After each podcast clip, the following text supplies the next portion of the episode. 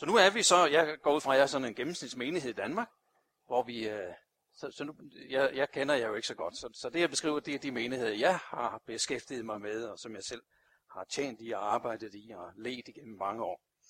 jeg har faktisk været præst i sådan 28, 28 år. Øhm, så, så nu er vi jo så en del af sådan en fri kirke, hvor vi øh, har besluttet os for, at vi vil jo sammen med andre nå verden med evangeliet. Og det gør så, at vi danner en kirke. Vi øh, får etableret en masse arbejdsgrupper, som skal arbejde med det.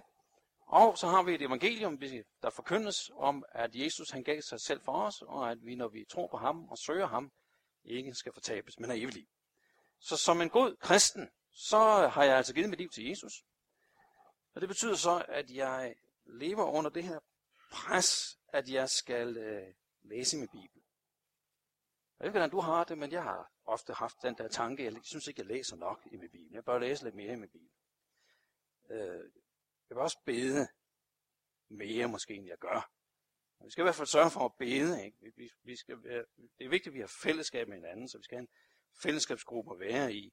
Så jeg i hvert fald en gang om ugen er sammen med nogle andre, har sådan en aften. Og så, og så skal jeg jo gerne være med i en eller anden arbejdsgren i menigheden, så jeg tager en juniorarbejde, eller en lovsangsgruppe eller nogle andre ting, som kræver en aften om ugen til at arbejde med det. Og så har vi jo bedemødet, vi skal være med til. Det, det bør man jo være med til, ikke? Som i løbet af ugen som jeg skal, og så har jeg jo så familie, jeg har fået børn, som skal køres frem og tilbage, og, øh, og nu kommer jeg så dybt stresset, presset af, at jeg faktisk har hele programmet til at køre.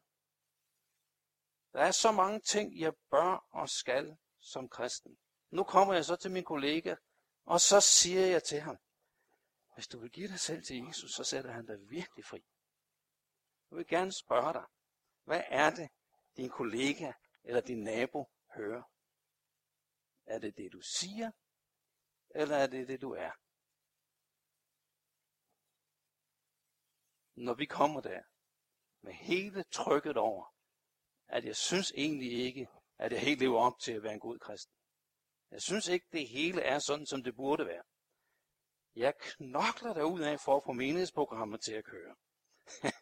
for at få det hele til at hænge sammen. Jeg knokler for at få min familie til at hænge sammen. Og jeg lever faktisk under stort pres. Og så står jeg og siger, og hvis du så giver det selv til Jesus, så løser han, som Torben startede med, alle dine problemer. Hmm? Der er et eller andet misforhold. Jeg har i hvert fald nogle gange, når jeg har talt med mennesker, haft den der følelse af inde bagved, jeg er måske ikke helt ærlig, når jeg står og fortæller dem, hvor godt det er at være en kristen. og måske er det et eller andet i forhold til vores forståelse af budskabet, der trænger til en øh, opjustering måske. Og det er det, vi skal prøve i dag. vi skal prøve at justere lidt på skruerne, og se lidt på, hvad er det, Jesus mener, når han siger det her. For jeg tror på, at der er den frihed. Jeg tror på, at der er en måde at leve det her ud på, hvor vi ikke hele tiden lever under sådan en pres. Jeg kan spørge på en anden måde, jeg har spurgt jer om det tidligere, det er jeg sikker på, fordi jeg spørger altid om det, når jeg er ude andre steder. Er der nogen af jer her, der mener om jer selv, at Gud er en lille smule utilfreds med dig?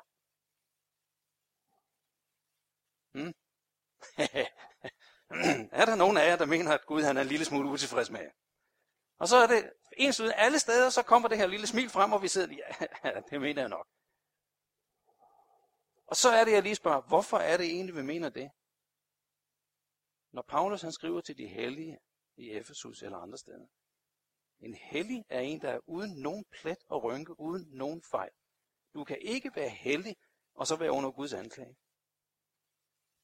Og på grund af Jesu blod er du hellig. Så det passer ikke, at Gud er utilfreds med dig. Det er simpelthen ikke sandheden.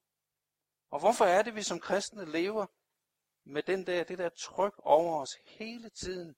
Det er bare aldrig godt nok. Der er noget i evangeliet, vi ikke har fået helt fat i. Så jeg håber, at når vi er færdige med den her dag, så går du ud af døren med noget rankere ryg, end du kom ind. Øh, og vidsheden om, at Gud er ikke utilfreds med dig og at han har, faktisk har en plan, som han har tænkt sig at gennemføre sammen med dig, hvor du ikke kommer til at leve under et stort å og et stort pres i din måde at leve på som kristen. Okay, så vi er med på en vandring ind i, uh, i skriften, ind i det, som, øh, som er evangeliet. Vi skal prøve at kigge på det her skrift, hvis jeg ellers skal få den her til at kommunikere med den dernede. Vil den det? Den. Jeg har nok ikke tændt den. Vi prøver igen. Nu er der i hvert fald lys i den. Så, nu kommer den. Sådan, okay. Okay, vi er af et andet rige. Vi kan læse fra Matteus evangeliet, kapitel 10, vers 1-16. Jeg har taget nogle af skriftstederne ud for, at det ikke blev for langt.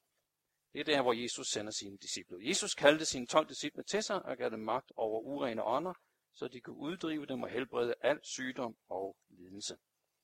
Disse 12 sendte Jesus ud og befalede dem, følg ikke vejen til hedningerne og gå ikke ind i samaritanernes byer. Men gå derimod til de fortabte for Israels hus, gå ud og prædik, himmeriget er kommet nær. Helbred syge, opvæk døde, gør spedalske rene, driv dæmoner ud, I har fået det for intet, giv det for intet. yes. Se, jeg sender jer ud som får blandt ulve. Vær derfor snille som slanger og enfoldige som duer. Jeg ville jo egentlig ønske, at min prædiken skulle handle om det, om det, der stod lige ovenover det her, om at helbrede syge og sådan noget. Så det, det længes rigtig meget efter bryder igennem. Ikke fordi vi ikke ser det. Det gør vi da. Heldigvis. Jeg var lige sammen med nogen i, uh, i, uh, i, i går, hvor vi, Øh, nej, forgårs, i fredags, var til frikirken, der sad lige sammen med nogen, som de havde fra Ølstykke, fra menigheden derovre, og der har de nogle, øh, der har de nogle burmesere, i menigheden. Og de her burmeser, de havde været ude i, øh, i skoven, og der havde de fundet sig sådan nogle flotte svampe. Og i Burma, der har de sådan nogle øh, meget, meget flotte røde svampe med hvide pletter på, som smager helt fantastisk godt. Og de havde fundet nogle pragt eksemplarer af de her store røde svampe med hvide pletter på. Så de havde plukket dem og øh, taget dem med hjem, og så havde de inviteret vennerne til at spise svampestuning. Og den her dame, øh, den ene dame fra menigheden, hun, øh, hun var så gået i byen for at købe nogle ekstra ting, og da hun kommer hjem, der havde de så allerede startet på spisningen. Og så var det jo rød fluesvamp. Så de blev meget, meget hurtigt, to af dem kørt på hospitalet. Hvor de allerede havde sat sig i på den ene af dem, og han stod ikke til at redde. Og den anden, jeg kan ikke huske, hvad der var med den anden dame, men de var begge to uden for håb om redning. Hvad gør man så som burmesisk kristen? Man sender bud efter sin præst. Præsten kommer og beder for dem. Og et øjeblik efter var de udskrevet på hospitalet. Hmm? Det er et dugfrisk vidnesbyrd, jeg hørte lige for, lige for, for den dag, af hvad Gud han gør. Han helbredte dem øjeblikkeligt, hvor lægerne havde afskrevet dem. Ja, så det sker, det her.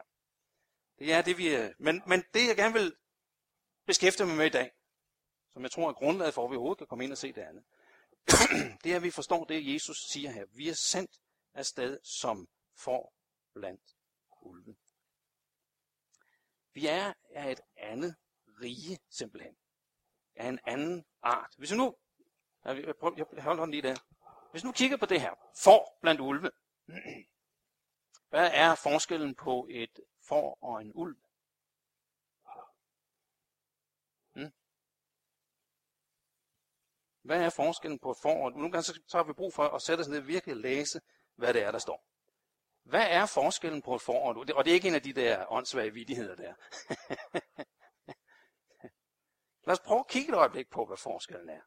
Hvad, hvad, hvad? Prøv, prøv, lad os prøve at tage nogle af forskellene og bare nævne dem. Ja?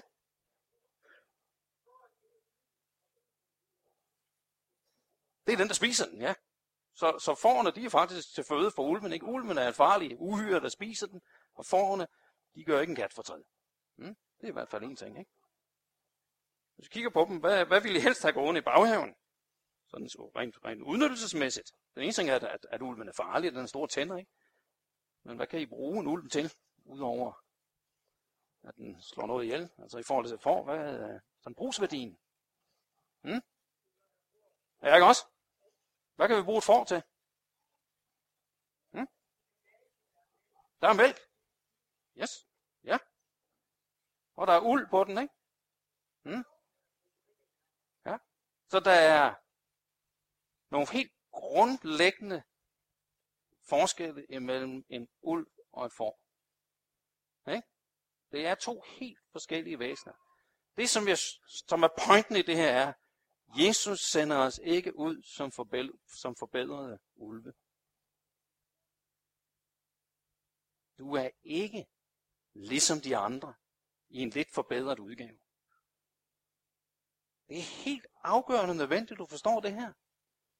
Du er ikke bare et menneske, der har fået sådan en kristen indsprøjtning. Psst, så har du fået et tilskud, hellighed, en lille forbedring, en opdatering af programmerne, så du er blevet lidt bedre menneske end de andre.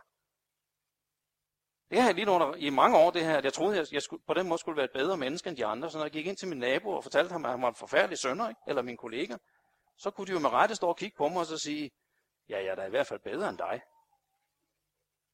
Mm. Nej, vi er ikke ens, altså. det er jo det. Det vil ikke være godt, nej. Men problemstillingen er jo, at hvis jeg, hvis jeg skal gå og være et bedre menneske end de andre, så har jeg altså problemer, fordi sådan i min, i min fødselsgave er jeg nok ikke udrustet til at være et af de aller bedste og rareste mennesker på den her jord. Så, så, så hvis de skal kigge på mig, så skal, de tage, så skal de jo tage grundlaget først for at vurdere, om der er sket noget godt med mig. Ikke? så, så jeg er jo på den måde ikke et bedre menneske. Jeg husker, vi havde en gammel dame i menigheden, jeg var i før jeg var, kom til Sønderborg, og vi i Hillerød. Hvor hun plejede at sige, vi kristne, vi er ikke bedre end andre mennesker, men vi er bedre stillet Det synes jeg var meget godt sagt. Men når Jesus sender os ud som får blandt ulve, så er det vigtigt at forstå, at vi er ikke ulve, der bare har fået trukket tænderne ud. Eller som har holdt op med at bide. Vi er nye skabninger. Det er noget nyt, der er blevet til. Det gamle er forbi, noget nyt er blevet til. Evangeliet er, at der sker noget nyt med os. Det er det nye, Jesus sender ud. vi er af en anden art, simpelthen. Det er det, der er vores vidnesbyrd. Vidnesbyrdet er, når vi kommer ud blandt mennesker, at vi kommer et andet sted fra. Og som vi skal komme ind på nu her, det betyder, at det du er, er det vidnesbyrd, og ikke det du gør. Okay? Jesus bruger nogle andre billeder på det her. Han bruger billeder som salt, surdej, sædekorn for eksempel, for at beskrive det her. Han siger, I er jordens salt. Så lad os prøve et øjeblik og så beskæftige os med billedet salt. Hvad gør salt? Hvilke egenskaber har salt? Det kan smelte, det der er frossen, ikke? Det, ja. Det giver smag, ja. Det beskytter, ja. Det, øh, det, så, hvad siger du? Ja, ja. Så det konserverer og beskytter, ikke? Sådan så tingene holder længere, ja. Og hvis du spiser noget salt, hvad sker der så med dig? Og bliver du tørstig? Der er rigtig mange billeder af det her, som taler om Guds rige, om det at vidne om Guds rige.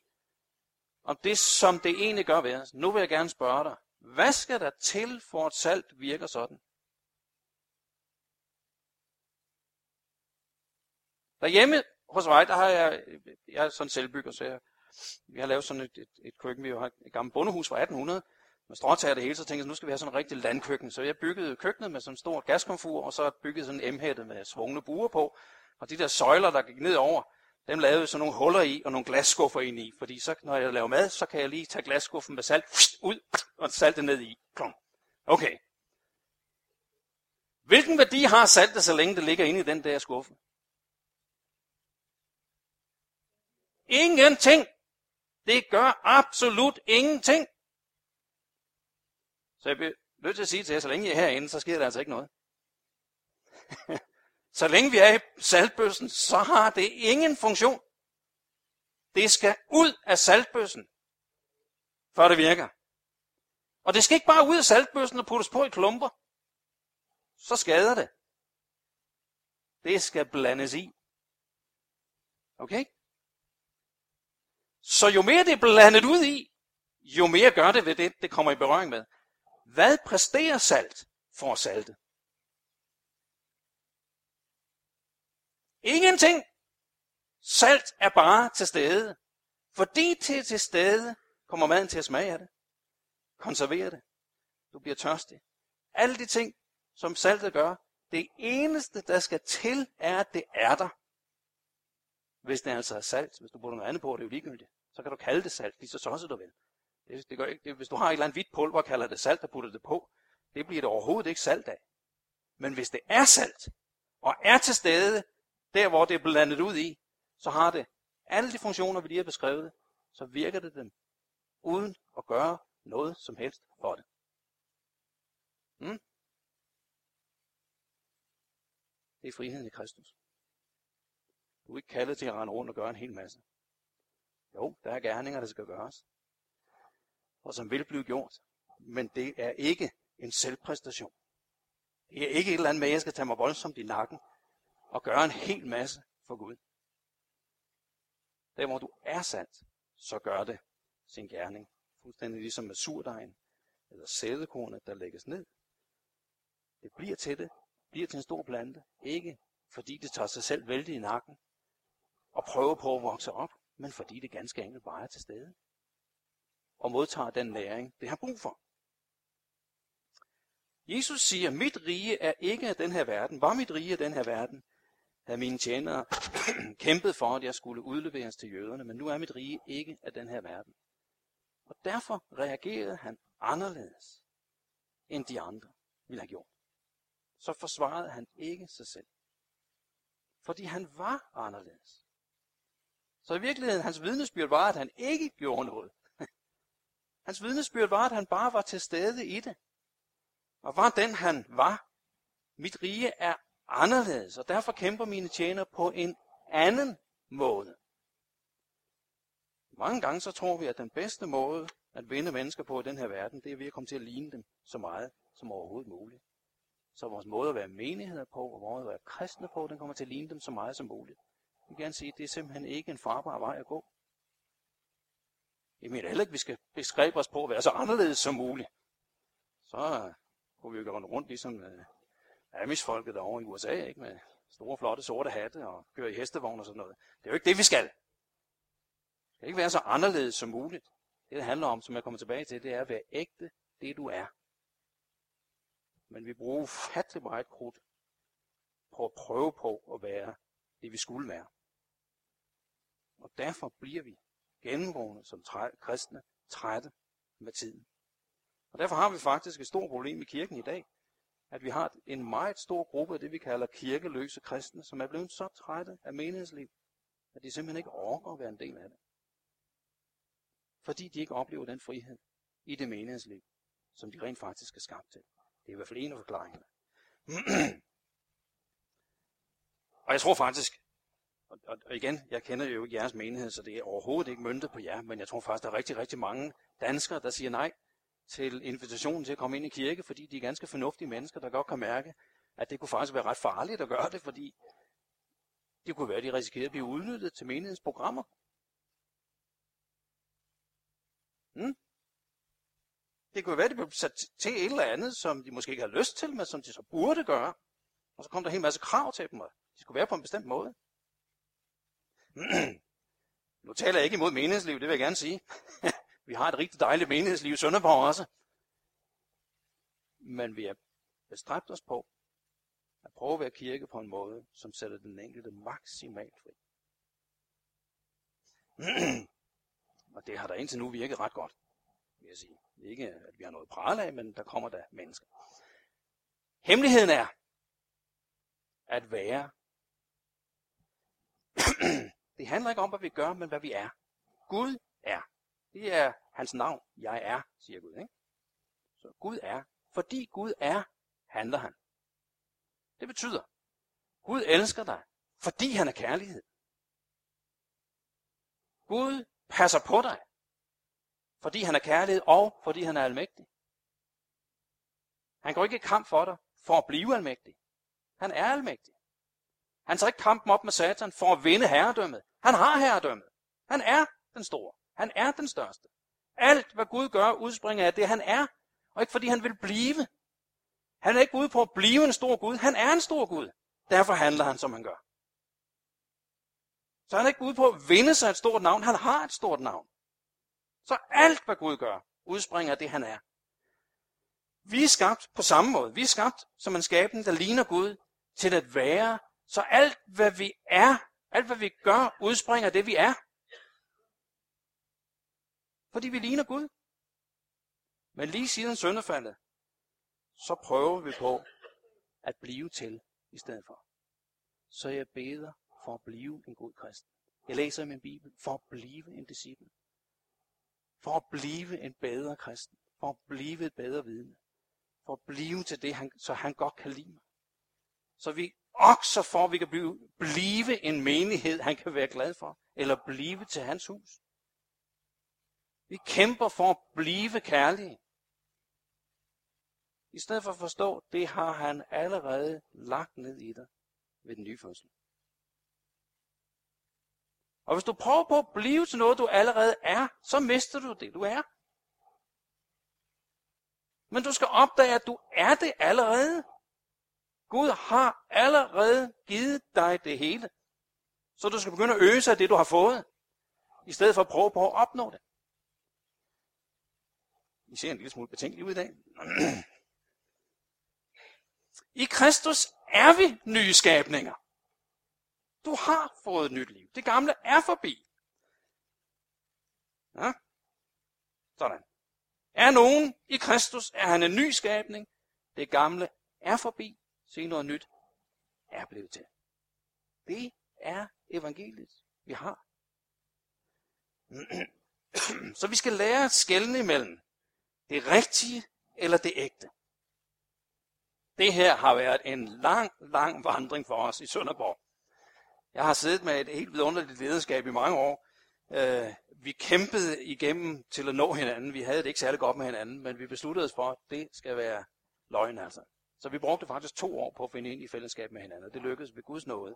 Fandt vi hinanden og fandt ind i et vidunderligt enhed og fællesskab. Og der begyndte en vandring, hvor vi begyndte at sige, Gud, hvad er det? Hvordan ser kirken ud i dine øjne? Hvad er det at være en kristen? Hvad er det at være kirken? Fordi vi var godt klar over, at det billede, vi havde inde i hovedet, var nok ikke nødvendigvis det samme, som det Jesus havde. Jeg tror, jeg har delt det med jer tidligere, jeg har været her. Det, det ord fra, fra 1. Øh, Krønikebog øh, 28, hvor, hvor øh, David han er ved at give tempelbyggeriet over til sin søn Salomo. David har været optaget hele sit liv af at bygge Herrens tempel. Men Gud har sagt til ham, du får ikke lov til at bygge det her tempel, fordi du har udgivet for meget blod, det bliver din søn. Så hvad gør man så, som en klog far, som er helt optaget af det der kirke, eller af den her, øh, det her tempelbyggeri? Han bruger alt sit krudt på at forberede det. Så da, da Salomo overtager, har David skaffet samtlige byggematerialer. Alt, hvad der skal bruges. Tegningerne på det hele er lavet. Alt ligger klar til ham, til bare at gå i gang. Og David er ved at dø. Og der i kapitel 28 i, uh, i, i første kronikbog, der står der, du kan gå hjem og tjekke det. For når jeg siger det, så tror du nok ikke på, at det er rigtigt, det står der. Gå hjem og tjek det, det er rigtigt.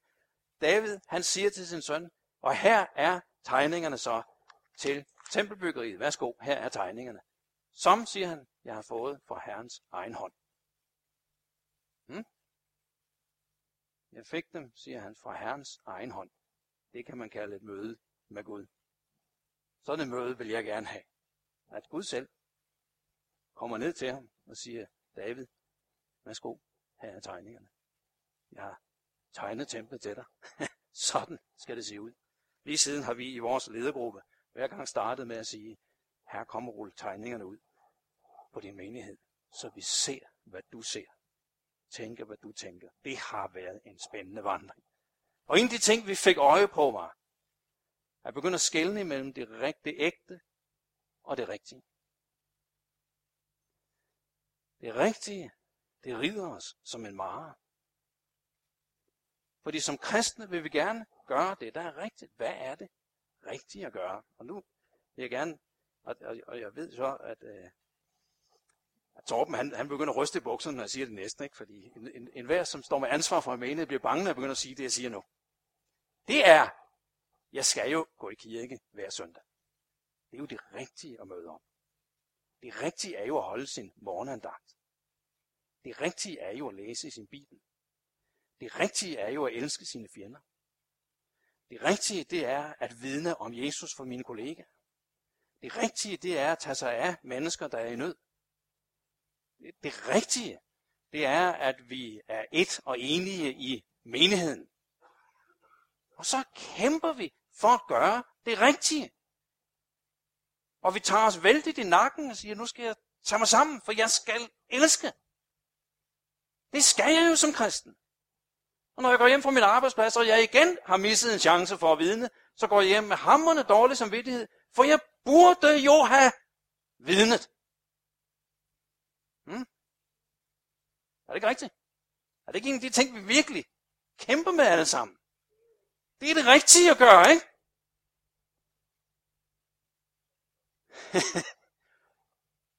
Men hvad med mit hjerte? Kristendom er ikke, at jeg tager mig sammen. Og som vi ser med et øjeblik, så handler det ikke om ydre love og regler. Du kan simpelthen ikke tage dig sammen og blive en god kristen. Du kan ikke tage dig sammen og gøre Guds vilje. Det prøvede jøderne. Så op nævnte det. De rendte rundt i ørkenen og prøvede på at gøre Guds vilje. Det kunne ikke lade sig gøre. Fordi det var en ydre lov, der hele tiden pressede dem. Hvis synden for at gøre det frie, skal I være virkelig frie. Så spørgsmålet er, om vi er tamme eller vilde. Okay. Jeg kan prøve at illustrere det her fra Narnia-eventyrene. Kender I Narnia, C.S. Lewis' eventyr om Narnia? Hvor mange af jer har læst de eventyr? Det er ikke så mange af jer. Ja, eller set filmen? Ja, det er der nogle flere af jer. Narnia-eventyrene er C.S. Lewis er, er, er en, en øh, professor i, øh, fra, fra England, som han er død og borte nu. Men han har skrevet fantastisk mange helt fantastiske bøger. Øhm, og han er vildt skarp i sin analyse af tingene. Han har blandt andet skrevet en bog, der hedder Det er kristendom, som er en fabelagtig øh, forsvar for kristendom ud af sådan en meget skarp tænkning.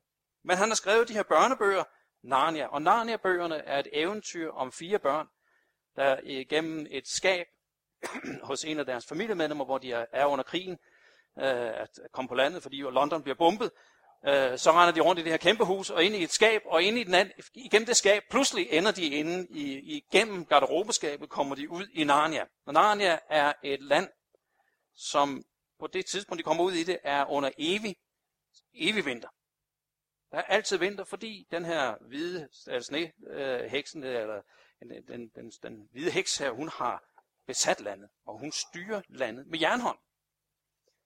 Hun har selvfølgelig et billede på Satan, og den er helt klart skrevet som et, et, et, et, et, et, et, en afspejling af evangeliet.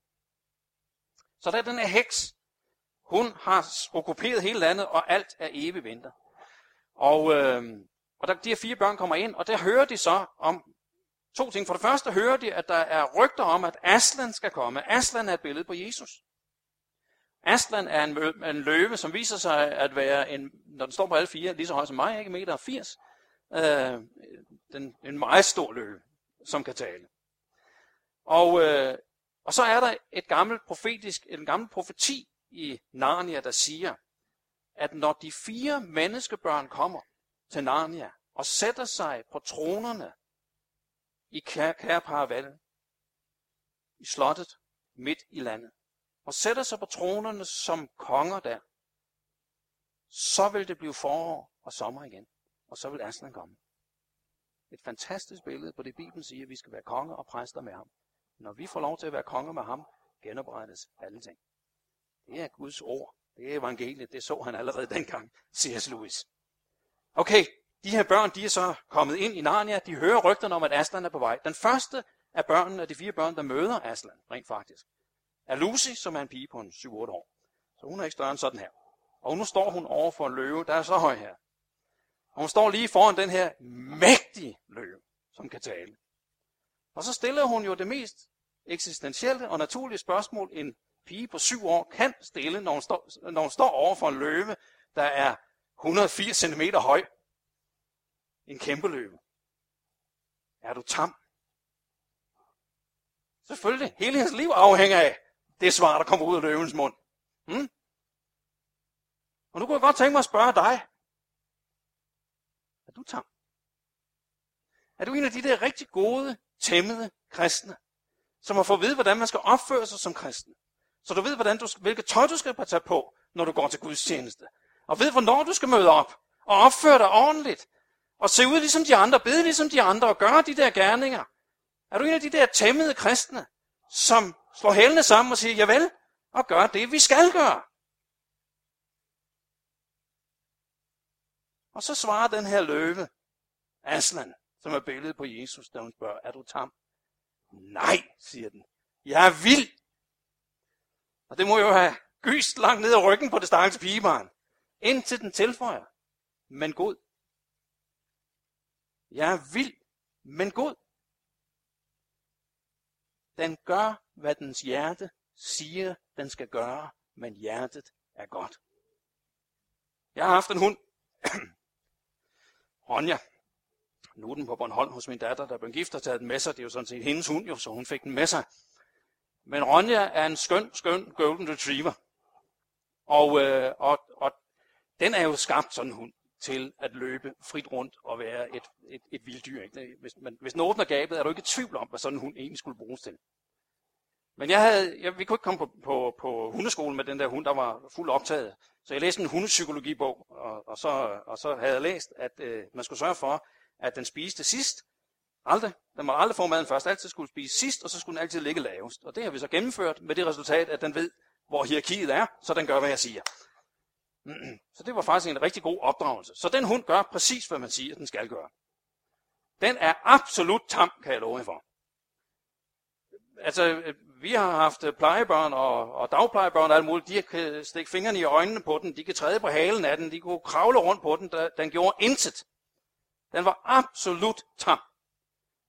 Men, når jeg gik tur med den, når jeg så kom ud, vi har sådan nogle skønne naturarealer uden for Sønderborg, når jeg så gik derud, ud i markerne, og der engene derude, og når jeg så klikkede snoren af, det bedste, der kunne ske sådan en dag, det var, at der sprang en hare op. Jeg kan godt sige, når der sprang en hare op, så forvandlede min Ronja sig fra en sød, tam hushund til et vilddyr, der ville noget. Den stasede ud af, af markerne. Den, jeg, når den, to gange har jeg set den indhente en hare. den gjorde dem så ikke noget, vil jeg så sige. Men den har indhentet dem med 70-80 km i timen. Maven lå sådan et stykke over græsset, hvor den uh, for afsted, når den kom tilbage fra sådan en jagt. Hele kroppen sitrede. Smilet, sådan en golden retriever, den kan smile, det ved ikke, men den smilet, det var helt op til ørerne. Det hele sitrede. Man kunne se, den levede fuldt ud, for den havde gjort det, den var skabt til. Mm. Det er det, Jesus har gjort for dig. Han har sat dig fri af lovens forbandelse. Givet dig et nyt hjerte. Som vi kommer tilbage til i det øjeblik, hvor han har skrevet den lov ind i dit hjerte. Så du frit kan gøre det, dit hjerte siger, du skal gøre, i stedet for at du hele tiden skal leve efter nogle regler udefra, hvordan du bør gøre, og hvad du skulle have gjort. Så jeg håber, at du ikke er tam, men at du er vild, men god.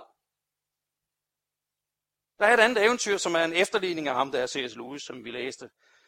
Så når man har familie og børn og sådan noget, og man tager på campingferie, så skal der jo mange af den slags bøger til. Så vi har læst et hav af den slags, når vi har været på campingferie. Og vi læste et eventyr på et tidspunkt, om det var så to børn, som kom ind i et lignende land. De kom fra nogle ganske forfærdelige kår, de her to børn, en dreng og en pige. Øh, og, øh, og de kommer ind i det her eventyrland, som er et billede på himlen. Og øh, der går den her mand, som har lægget dem derind, som er billedet på Jesus. Og han øh, går sammen med dem, og den her pige, ganske lille pige, hun har i sit liv, hele sit liv drømt om at få lov til en dag at få sig et lille hvidt hus med blå vinduer og hvidt stakit udenfor og høns gående rundt i forhaven. Det har været hendes store, store drøm. Og, nu, og så, der er så sammen med dem går der en, en, en talende rev, som slår følgeskab med dem. Nu er de så kommet op mod en bakke, og så siger, så siger den her figur, som skal være et billede på Jesus, så siger han til, til hende, øhm, når vi lige kommer over bakken, så har jeg en gave til dig, siger han så. Og da de kommer over bakken, så står det der lille hvide hus med blå vinduer og stakit foran og små høns, der render rundt i forhaven. Hun, pigen, hun er, nej, det er jo helt fantastisk. Hun er fuldstændig smeltet. Hendes vildeste drøm er gået i opfyldelse. Må jeg, må, jeg, må, jeg, må jeg gå ind i det nu, siger hun så. Så siger han til hende, jeg vil egentlig godt have, at du venter lidt. Fordi jeg har en opgave til dig og drengen der, så jeg vil gerne have sendt jer tilbage igen. Du skal nok få lov at bo i det. Jamen, siger hun så, hvem skal så passe mine høns imens? Så vender den her mand sig om mod reven og siger, kunne du ikke passe på hendes hus og hendes høns? Så ser den her pige jo lidt fortvivlet på reven, og så siger hun, spiser du ikke høns? Jo da, jeg er da en rev, siger han så. Jamen, jamen hvad så med mine høns? Jamen, siger reven, det er jo dine høns. Jeg kan ikke drømme om at spise dine høns. For den var vild, men god. Dens hjerte var ret. Det er det under Gud gør i hver eneste kristen, som bliver fyldt med hans ånd. Han giver os et nyt hjerte. Så vi ikke skal følge en ydre lov. Jeg kommer lidt tilbage til det. Så vi er kaldet til at handle ud fra hjertet, i stedet for ud fra ydre regler. Derfor siger ordsprogens bog 4.23, frem for alt, vogt dit hjerte, for derfra udgår livet. Nej, jeg tager, jeg, den her skal jeg lige med. Jeg tror, det tager den nu her alligevel. I, øh, for, for år tilbage, så havde øh, de unge, de havde sådan nogle armbånd, man gik med. Kan I huske dem? WWWJD. What would Jesus do? Ikke? Hvad var ideen med dem? Ideen var, at man, når man kom i en eller anden situation, øh, så, som, som krævede, at man forstod Guds vilje, så skulle man kigge på det der armbånd, og så tænke, hvad ville Jesus have gjort i den situation her? Og så kunne man så prøve at gøre det samme, som han ville have gjort. Det er jo en fascinerende god tanke, som jo lyder rigtig fornuftig og god. Den har kun et problem, og det er, at den ikke er evangelisk. Dybest set er det jo bare den gamle jødedom i en ny udgave. Jøderne havde en lov, som fortalte dem, hvad de skulle gøre. Men den lov, som vi skal se i eftermiddag, var ikke tilstrækkelig. Den var ikke nok for dem. For vi kan ikke ved at have en ydre lov, udefra presse os selv til at gøre det, der er Guds vilje. Paulus siger det meget klart. Det gode, som jeg vil, det gør jeg ikke. Men det onde, som jeg ikke vil, det er det, jeg gør. Jeg finder altså, at der i mig er en lov, som er imod Gud. Men så kommer han over i det vidunderlige kapitel 8 i Romerbrevet. At der er en vej ud af det, som handler om, at du får den lov skrevet ind i dit hjerte. At den kommer indefra. Så for at du kan leve sådan, så må du fødes på ny. Du må have et nyt liv. Det er det, Jesus siger. Vi kan ikke komme ind i Guds rige. Vi kan ikke gøre Guds vilje. Vi kan ikke gøre noget som helst, hvis ikke du er født på ny. Der må være en ny fødsel. Noget nyt, der skabes inde i dit hjerte. Du må være en ny skabning. Det er ikke bare noget, vi tror på. Det må være helt reelt, det der sker. Mm-hmm da, da Saul, kong Saul, han, øh, han er en af de få i det gamle testamente, der fik helligånden, og faktisk oplevede den her nyfødsel. Kongerne og profeterne fik helligånden. Almindelige mennesker fik den ikke. Det var det, der var en af forskellene på det nye og det gamle testamente. Som Joel han profeterede, at der skulle komme dage, hvor jeg udgyder min ånd over alt kød, og ikke kun over kongerne og profeterne. Men kong Saul var en af dem, der fik helligånden. Og da han øh, kommer og øh, møder Samuel som profet, og Samuel kalder ham og salver ham til at være konge, så, siger han, så giver han nogle tegn, der skal ske, når han går tilbage til sin far. Og det sidste, der vil ske, siger han, det er, at du kommer til at møde en flok profeter. Når du møder den flok profeter, så vil Helligånden komme over dig, og du skal falde i profetisk henrykkelse. Og det kommer til at ske for Saul. Og hvad siger han så til ham? Når det er sket, kan du frit gøre, hvad dit hjerte siger til dig. Så følg dit hjerte, for dit hjerte er forvandlet. Det er kristendom. Så hvis jeg skal lige provokere jer lidt, inden jeg tager det næste, det har jeg lige lyst, det, det, det havde jeg ikke forberedt med, men det betyder jo, at den her bog er ikke en lovbog. Det har vi som kristne forsømt rigtig, og forbrudt os på rigtig meget. Vi har brugt den her bog som en lovbog. Sådan så vi har sådan nogle love og regler. For eksempel når folk har været uheldige, og deres ægteskab er gået i stykker. Når de bliver skilt. Så man har skrækket noget, der står i Bibelen, at Gud hader skilsmisse. Men når sådan noget sker, så har vi den store pegefinger frem og siger, uh, så kan du, du kan ikke gifte dig igen. Og, uh. Vi har de der domme ind over hinanden. Vi har sådan nogle regler, vi sætter op for hinanden, fordi det står jo i skriften. Jeg vil gerne spørge jer, de første kristne, de første apostle, da der opstod en øh, skærmyssel, vi havde jo Paulus, som er hedning, som han har været rundt og forkyndt evangeliet for rigtig mange hedninger. Hedninger, det er, de, de er ikke jøder, det er sådan som os. Og de var jo så i Antiochia blevet kristne, der kom rigtig mange af dem, og han øh, omskar dem ikke.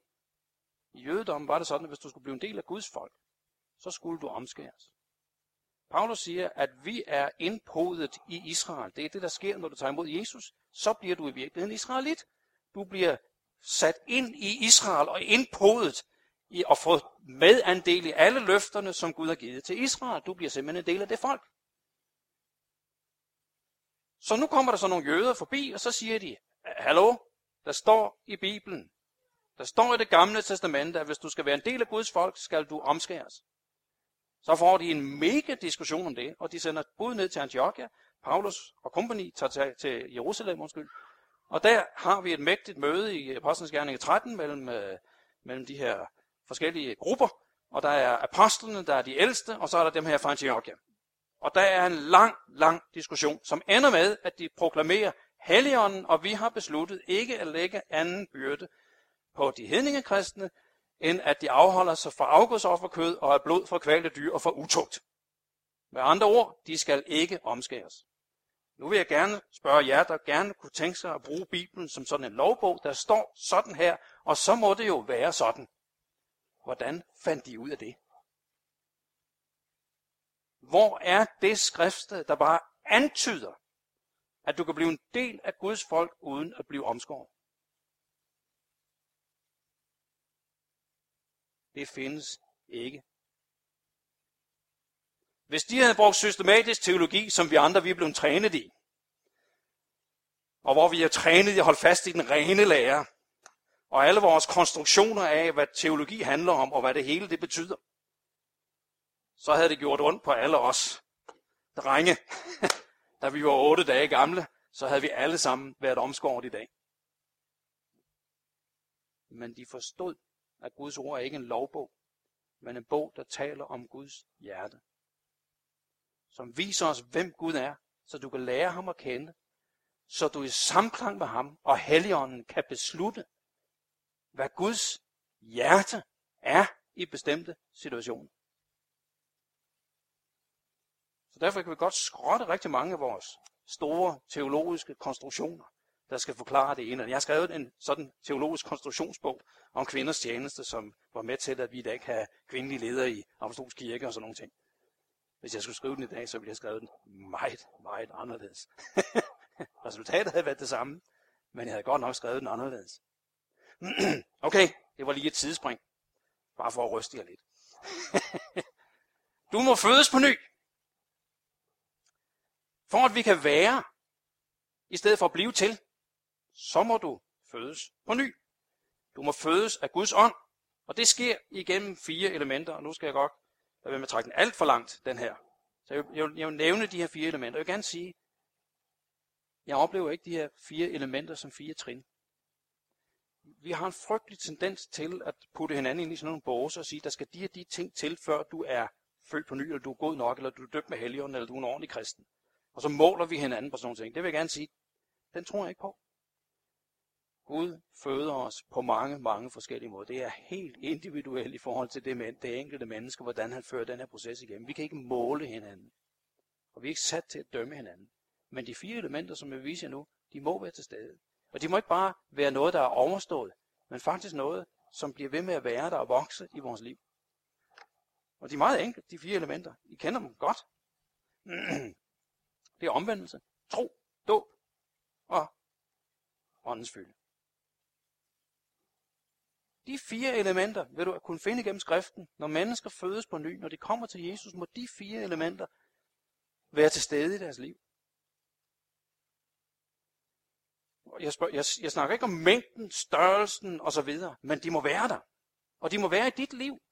Fire elementer, som, som hvor til stadighed vokser og udvikler sig i virkeligheden i dit liv. Så jeg vil gerne bare hurtigt gå igennem dem. Omvendelse for eksempel. Hvad er omvendelse? Hvad taler skriften om som omvendelse? Jeg prøver, prøver lige at... Det er ikke nogen fuldstændig dybsindig teologi omkring det. Men den handler om at fatte et andet sind. At tænke anderledes. Det er det, der ligger i ordet omvendelse. At begynde at tænke anderledes. og hvad handler det om? Ja, det handler om at tænke anderledes om livet. At nå til det punkt, hvor du bliver klar over, jeg lever ikke livet for mig selv. Jeg har ikke fået det her liv, bare for at jeg skal have det godt. Jeg er her for de andres skyld. Jeg er her for at bruge mit liv til velsignelse for andre. Jeg er her for Guds skyld. For hans plans skyld. Jeg er her for at være med til at redde hele hans skaberværk. Jeg er her ikke bare for, at jeg skal have det godt. Og der vil jeg gerne sige, der er rigtig mange kristne, der aldrig har omvendt sig. Ud fra den definition. Som er kommet til Jesus, fordi han skulle hjælpe dem med deres problemer. Med deres økonomi, med deres ægteskab. Med de problemer, de er i. Så når man kommer på problemer, så henter man Jesus op som sådan en lommegud. Og så siger man, Jesus hjælp mig nu. Og når han så har hjulpet, så putter man ham i lommen, og så lever man sit liv. Så kommer man med vanskelighed igen, så tager man Jesus op igen og siger, Jesus, nu har jeg brug for hjælp. Fordi det dybest set handler om, at jeg bliver velsignet. Vi kan se det i rigtig mange lovsange, at det er sådan fat. Især i 90'erne og i slutningen af 90'erne og først i år 2000. De lovsange, der beskrev det i den periode. Just, jeg får kvalme af dem nu, efter jeg opdagede det her. Velsign mig Gud, rør mig Gud, hold mig Gud, mød mig Gud, øh, helbred mig Gud, styrk mig Gud, fyld mig Gud. Der står mig flere gange, end der står Jesus. Det er mig, mig, mig, mig. Det handler om, at jeg får det godt, at jeg bliver, bliver velsignet. Du er ikke sat i verden for, at du bliver velsignet. Du er sat i verden for, at du velsigner andre. Derigennem bliver du selv velsignet. Men så længe du søger dit eget, så er der ikke sandt liv. Og derfor er der også rigtig mange mennesker, der bliver vrede på Gud, når det går dårligt. Når man kommer ud i vanskeligheder og problemer, så begynder man at skælde Gud ud, fordi man har problemer. fordi det kan han ikke være bekendt. Jeg skal jo have det godt. Nogle gange er de problemer simpelthen nødvendige, for at du overhovedet kan komme til at se dig selv, som sådan du er. Nogle af de ting, jeg underviser i dag, det er kommet, eller meget af det, det er kommet ud af det, som en kommer undervist om en dag. Jeg var til et foredrag, der hed Mit livs centrifuge. Han var mejerist. Når de skulle skille tingene fra hinanden, så puttede det ned i en centrifuge, og så kørte centrifugen ind til alt, ting, alt det der skidt, der ikke skulle være der, det var kørt ud, og så var der kun det tilbage, der skulle bruges. Så det må jeg sige, det var faktisk et meget godt billede på det, der sker i mit liv. Der er rigtig meget, mange ting, jeg godt kunne have undværet, synes jeg, i mit liv. Men det har været mit livs centrifuge, som har skilt vallen fra, og alle de der ting, som ikke skulle være der, fordi jeg er blevet kørt rundt i det maskineri, jeg kommer til at nævne nogle af tingene i eftermiddag. at vi ikke lever for os selv, og har et opgør med det, der ødelægger mennesker. Og så vil jeg gerne sige, jeg tror faktisk, der er mange ud fra den definition i menighederne, der ikke er omvendt sig. Men jeg vil også sige, jeg tror, der er rigtig, rigtig mange danskere, der ikke er i nogen menigheder, og som ikke er kommet til at give deres liv til Gud endnu, men som har omvendt sig. Alle de der NGO'er, som offrer deres liv for at hjælpe mennesker, der er i nød i oversvømmelse, mennesker, som tager til Haiti, ud til, til, øh, til Pakistan, når der er oversvømmelse, der hvor der er tsunamier, og, og faktisk risikerer deres liv. Nogle af dem, af dem har givet deres liv for at hjælpe der. De har jo allerede taget den stilling, mit liv skal bruges til noget, der er mere end bare mig. Og så kommer vi som kristne og siger, du skal omvende dig. og så er det jo klart, så får vi et clash i stedet for, at vi i stedet for peger på, det er fantastisk, det du gør. Men jeg vil gerne pege på en, som har en plan, der gør det, du gør, meget mere effektivt. For han har planen for det, hvordan den her verden skal reddes, og hvordan vi virkelig skal hjælpe mennesker. så kunne det være, at det var nemmere at føre mennesker til Jesus. Okay, så det var omvendelse. Tro. Bliver vi frelst ved at tro, at Jesus døde for vores sønder på Golgata? Jeg vil gerne sige, det tror Satan også. Hmm? For jeg kan sige, han ved det. Med stor smerte ved han, at Jesus døde for vores sønder på Golgata. Du bliver ikke frelst ved bare at tro på det. Faktisk i skriften så, taler, så er tro og trofasthed det samme ord. Både på hebraisk og på græsk. Er tro og trofasthed det samme ord. Så du frelses ikke bare ved tro, men ved trofasthed. Jeg plejer gerne at sige det sådan, du, du frelses ikke ved dine gerninger, men dine gerninger viser, om du bliver frelst. Vi kan spørge på en anden måde. Har Gud et trostermometer? Sådan så når vi kommer op i himlen en dag, og han skal dømme os, så stikker han termometeret ind, og så er der sådan en skala fra 1 til 13 eller et eller andet. Den er på 7. Den går ikke ud. Og den var på 10. Den er god nok. Har han et trostermometer? Hvordan måler man tro? Det gør man selvfølgelig ud fra gerningerne. Det må være dem, der viser troen. Det Jakob siger meget klart. Det er det, du gør.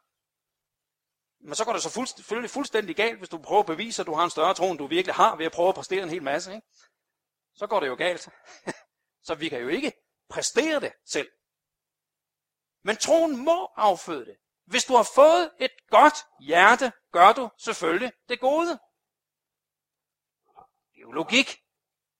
Så må dit hjerte, det du gør, det springer ud af dit hjerte. Og så kan det måles der. Det er kun Gud, der kan måle det, vi andre kan ikke. Jeg kan ikke dømme, om det er det ene eller det andet. Men Gud ser det.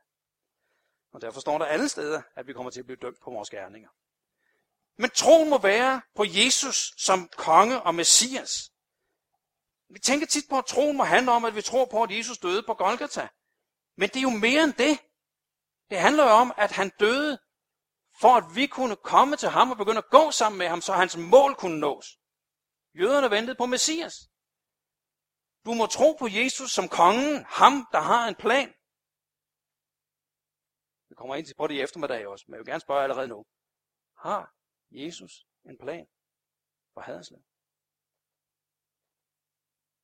Er der i himlen lagt en plan for, hvordan den her by bliver nået med evangeliet? Ja, selvfølgelig. Gud er jo ikke bare sådan en eller anden udefinerlig masse, der har en eller anden positiv tænkning eller mening et eller andet sted. Gud er mesterstrategen. Alt er tænkt igennem. Så selvfølgelig har han lagt en plan for det her, for den her by. Han har lagt en plan for Sønderborg, som vi har søgt i mange år, og som vi begynder at se noget af, og vi begynder også at se nogle resultaterne. Det kan jeg fortælle lidt om i eftermiddag. Der er planer, der er lagt. Vi må tro på ham som den konge, der har nogle planer, som vi må følge. Ellers giver det jo ingen mening. Der er ingen mening i at følge en mand, som ikke har en plan. Så render vi jo bare rundt på mor og få. Hvis ikke han ved, hvad han vil, hvorfor skulle vi så følge ham? Han har selvfølgelig en plan. Han har en plan for dit liv. Han har en plan for mit. Han er den, som alt er, alt er skabt til. Han er kongen. Han er den store, mægtige konge. Og ikke bare en lommegud, vi hiver op til at hjælpe os en gang imellem, når vi har brug for det. Han er himlens og jordens herre. Og han er ham, det er ham, som kommer igen. Og det er en af de ting, vi glemmer rigtig meget i den kristne forkyndelse. Jesus kommer rent faktisk igen. Og det er vi bange for, fordi vi tænker, uh, hvad kommer der til at ske? Det er vigtigt, at vi ved, hvad der kommer til at ske. Når han kommer igen, så kommer han for at redde sit skaberværk. Han kommer ikke bare for at sige, puff, og så er det helt blæst væk og ødelagt. Han kommer for at genoprette. Han kommer for at frelse ikke kun mennesket, men hele sit skaberværk. Det er hans tanke. Han kommer igen, og det er godt, han kommer igen. Og derfor kan vi, siger Peter, fremskynde det øjeblik, da Jesus kommer igen, hvis vi tror på ham som kongen og melder os under fanerne og siger, jeg vil følge dig. Jeg vil gøre din vilje, så fremskynder vi det øjeblik, hvor Jesus han kommer. Så hvis du er bange for, at Jesus kommer, og han gerne må vente lidt, så er jeg en af dine modstandere. Jeg gør, hvad jeg kan, for han kommer snart. Ja. Ja, endelig, endelig, endelig.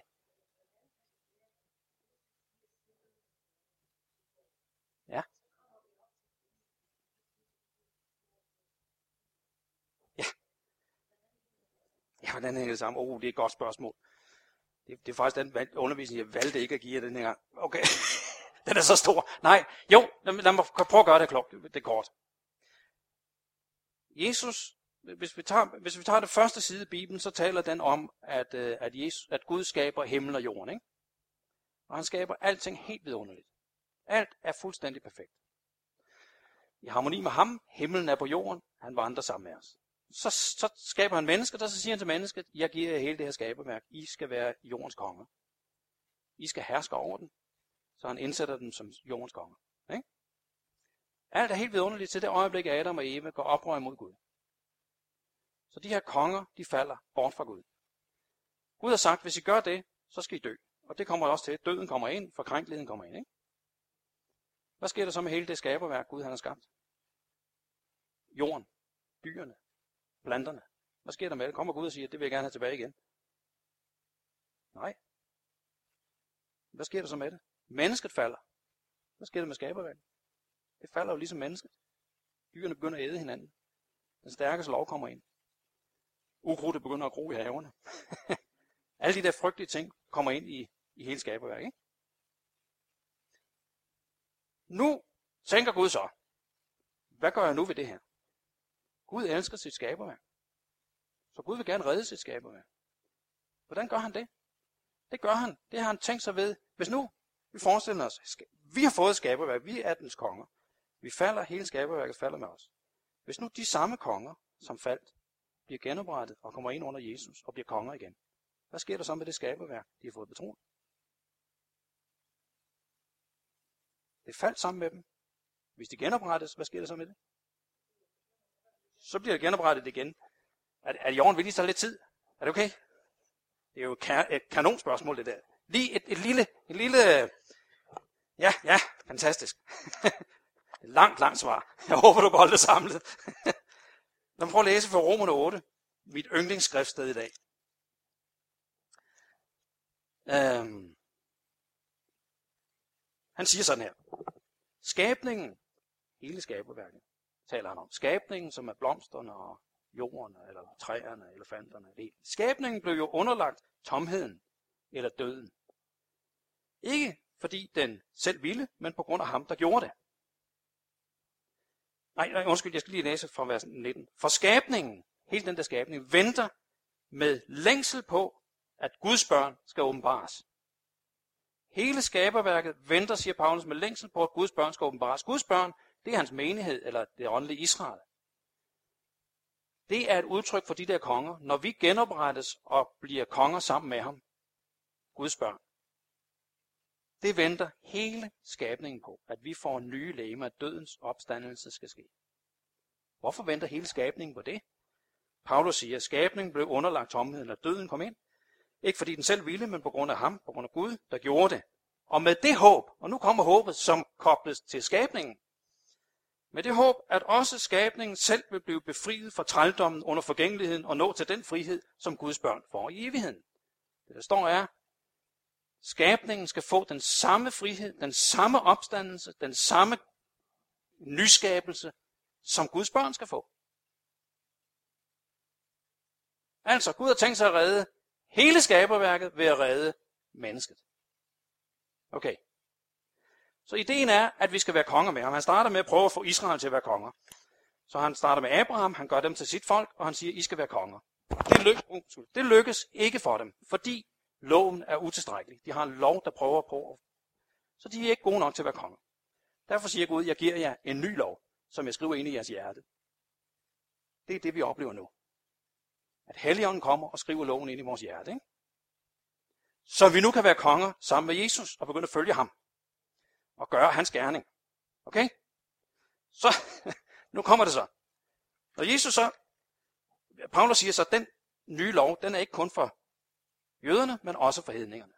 Og derfor kommer Jesus og dør på Golgata. På Golgata, og det kommer vi ind på i eftermiddag, jeg gentager det der, der står der, Jesus, han sonede vores søn. Vores sønner blev lagt på Jesus. Ikke?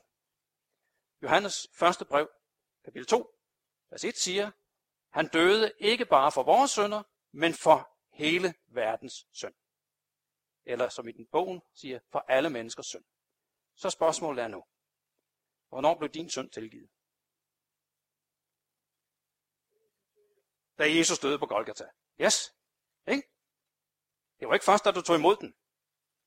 Det var ikke først, da du bad om søndernes forladelse. Han tog din synd på Golgata. Er vi enige om det? Hvornår blev din ikke frelstes, nabos søn sonet? Samtidig. Så det er ikke længere din nabos synd, der skiller dig fra Gud. Hvad? Døren er åben. Du kan bare gå ind ad den. Han fjernede det, der skiller. Satte os fuldstændig fri af synden. Hvorfor? Jesus døde, det kommer vi også tilbage til eftermiddag, for at vi kunne få helligånden. Hvorfor skulle vi få helligånden? Fordi han har ikke tænkt sig at frelse sit skaberværk alene, men vil gøre det gennem sine konger.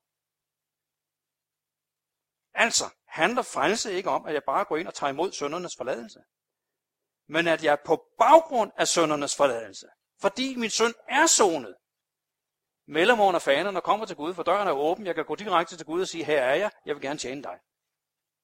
Derfor siger romerne 10, at hvis vi med munden bekender, og med hjertet tror, ikke? Med munden bekender vi til frelse, og med hjertet tror vi.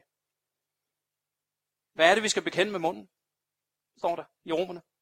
Hvis vi med munden bekender Jesus som herre, som konge, ikke bare som frelser, men som herre.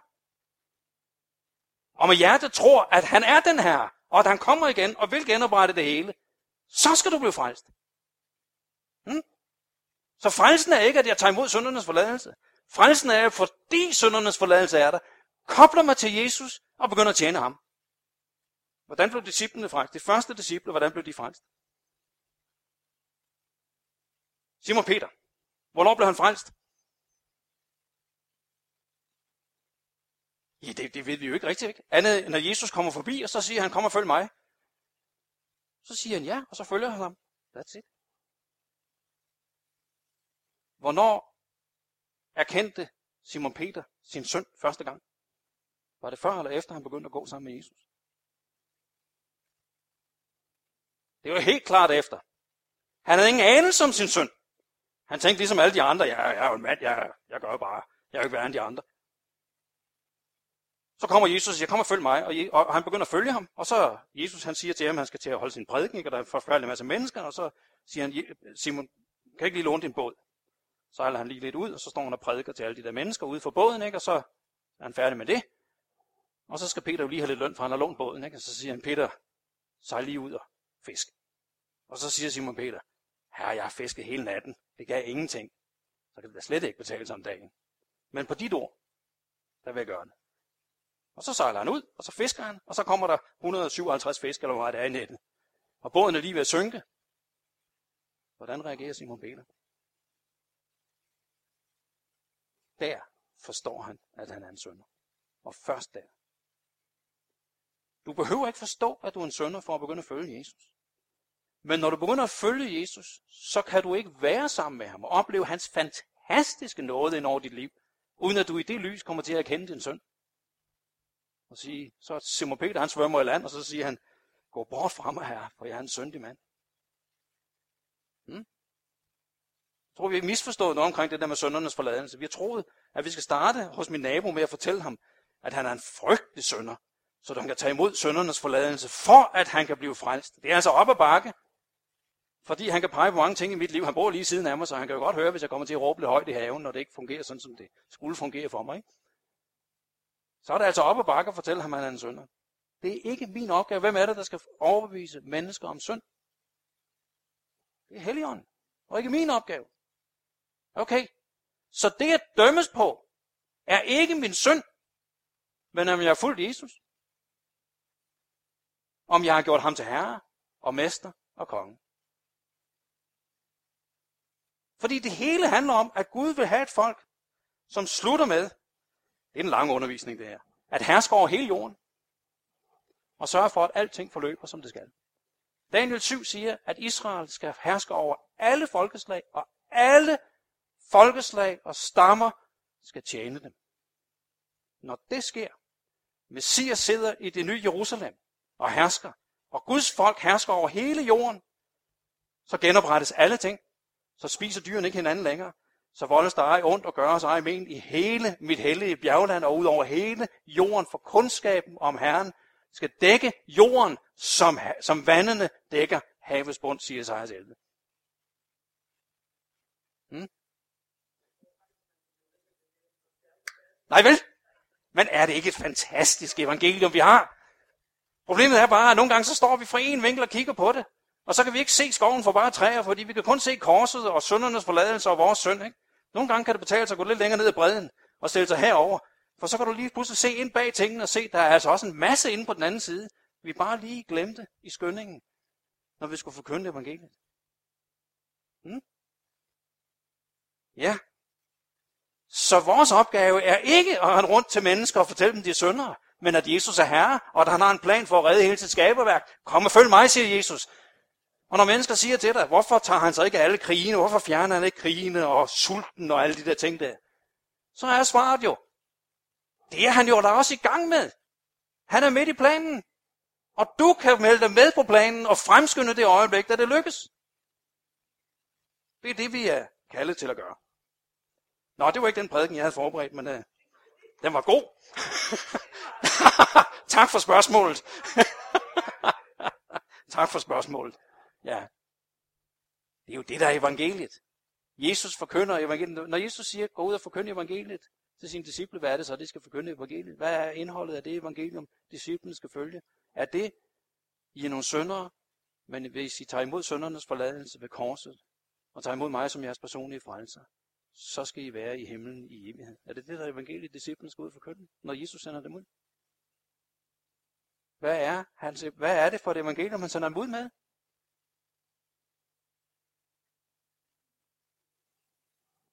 Guds rige er kommet. Punktum. Guds rige er kommet. Hvad er Guds rige? Det er genoprettelsen af himlen og jorden. Det er, at alting bliver vidunderligt igen. Dyrene ikke længere æder hinanden. De dødes opstandelse. Alle de der ting. Det er Guds rige. Nemlig. Og derfor. Vi har, vi har, hvad hedder han, øh, vi har jo Johannes siden i fængsel. Ikke? Han er på vej til at blive, øh, blive halshugget, og han ved, at hans liv det er kort, og så bliver han i tvivl om, om han må have misset hele opgaven. Hans opgave var jo banevejen for Messias. Han har forkyndt, nu kommer han, ham der kommer efter mig, det er Messias. Så nu bliver han i tvivl om det hele, det, det han har misset hele pointen. Han sender de, sine disciple afsted, og så spørger disciplene Jesus, er du den, som kommer, eller skal vi vente en anden? Og jeg har i mange år synes, at det var et tricksvar, Jesus han gav, men jeg synes ikke, han kunne være bekendt at svare ham på den måde. Fordi jeg synes jo, den, i før i tiden, at Johannes må have siddet tilbage som et stort spørgsmålstegn og tænkt, ja, og hvad så? Hvad svarer han? Hvad er det, de skal gå tilbage og fortælle?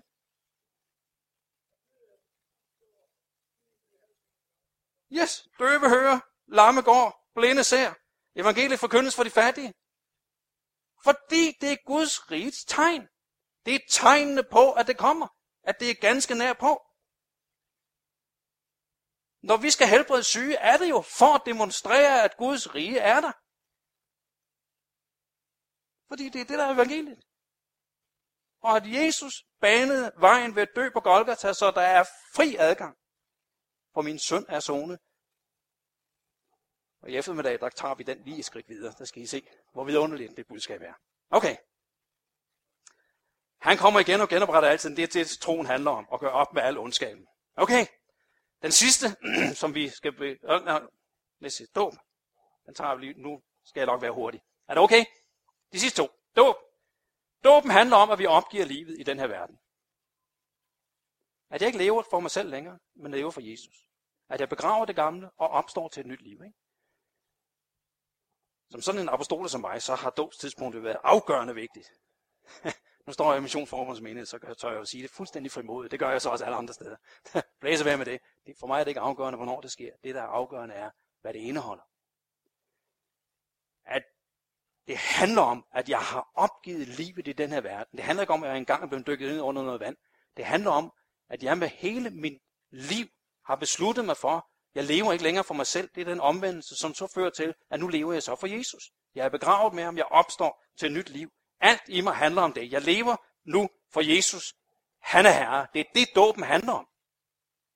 Altså, farvel til mit eget, og nu lever jeg alene for ham. Og den næste, som vi så slutter med, den beskæftiger vi os en hel del med i eftermiddag, det er åndens fylde. At vi får Guds hjerte, som vi allerede har talt om. Det nye hjerte. At jeg ikke længere er en for, ulv, og heller ikke en forbedret ulv, men jeg er blevet til et får. Jeg har fået Guds natur i mig.